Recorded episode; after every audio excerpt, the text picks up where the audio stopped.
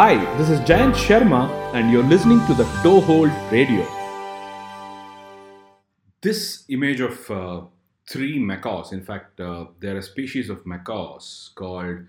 uh, the red and green macaws. Uh, we actually traveled to Brazil. This is a place called the Pantanal, and the south of Pantanal, there is this little beautiful town called Bonito.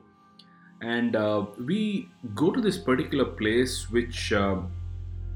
is a sinkhole where a lot of these macaws are nesting on the walls. A sinkhole is, let's say, a, a, depression. It's like a cave which collapsed and became a well. It's a huge 200 meter diameter depression and maybe about 100 150 meters deep.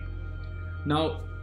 if you understand the technicalities of this photograph, um, let's say these birds were not flying and they were static um, the background of this image uh, or these birds is uh, a shadow um, of the cave or the sinkhole. For example, the sun rays are not falling on the walls of these um, of this sinkhole. In fact, the sun rays are still falling on the birds if you see here, which is why this separation of uh, a dark background which is underexposed and a properly lit foreground of the birds could be uh, exposed. Now, any basic photography enthusiast with some basic knowledge will tell you that uh, a spot metering is perhaps a great idea to um, execute this picture because uh, you don't want to measure the light on the background, which is dark, but you want to measure the light on the birds, which is well lit. Now, I also have um, uh, taken a picture of the scene before I took this photograph to illustrate the uh, behind the scene or, or uh, this environment where I was taking this picture. Now,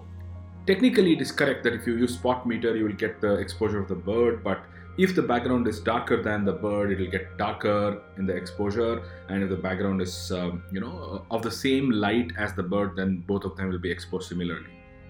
So what I did was uh,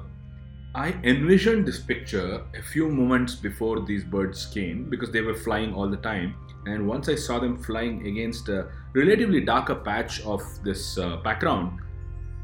I realized I could be making this kind of an image with a completely black background and the lovely red uh, contrasting birds flying in front of them. So, what I did was I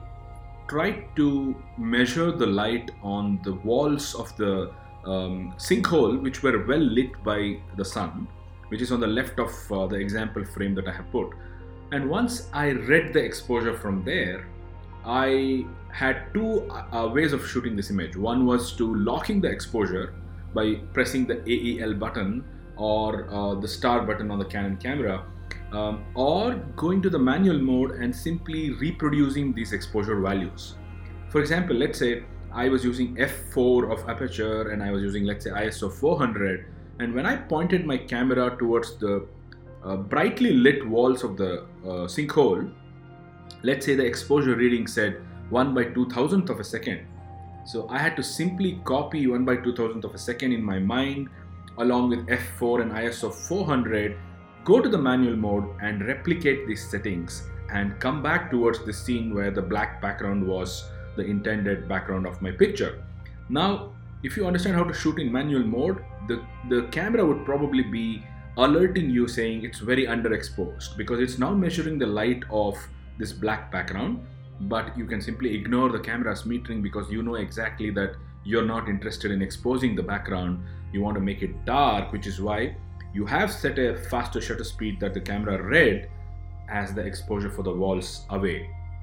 so Keeping this exposure, all I had to do now was wait for the birds to fly around, and uh, thankfully they flew around a bit, and uh, I had to quickly frame them. I was using a Nikon 200 400 lens on a Nikon D700 when I shot this image. Thankfully, I focused them and composed them well, and uh, it was God's grace that even they were also flying in a beautiful pattern. If you realize they are below me, and I'm standing on the top of the sinkhole, and the birds are much below me, and because the exposure was set for the bright sunlight, the birds were properly exposed and the background ended up being completely dark. The biggest thing to note about this image is if the birds were not flying above the shade, and they were below in the sinkhole inside the shade, I would not be able to separate the distinction, or I would not be able to get the distinction of the background and foreground. Even the birds would be underexposed uh, if I set this exposure. So, this is a very interesting technique of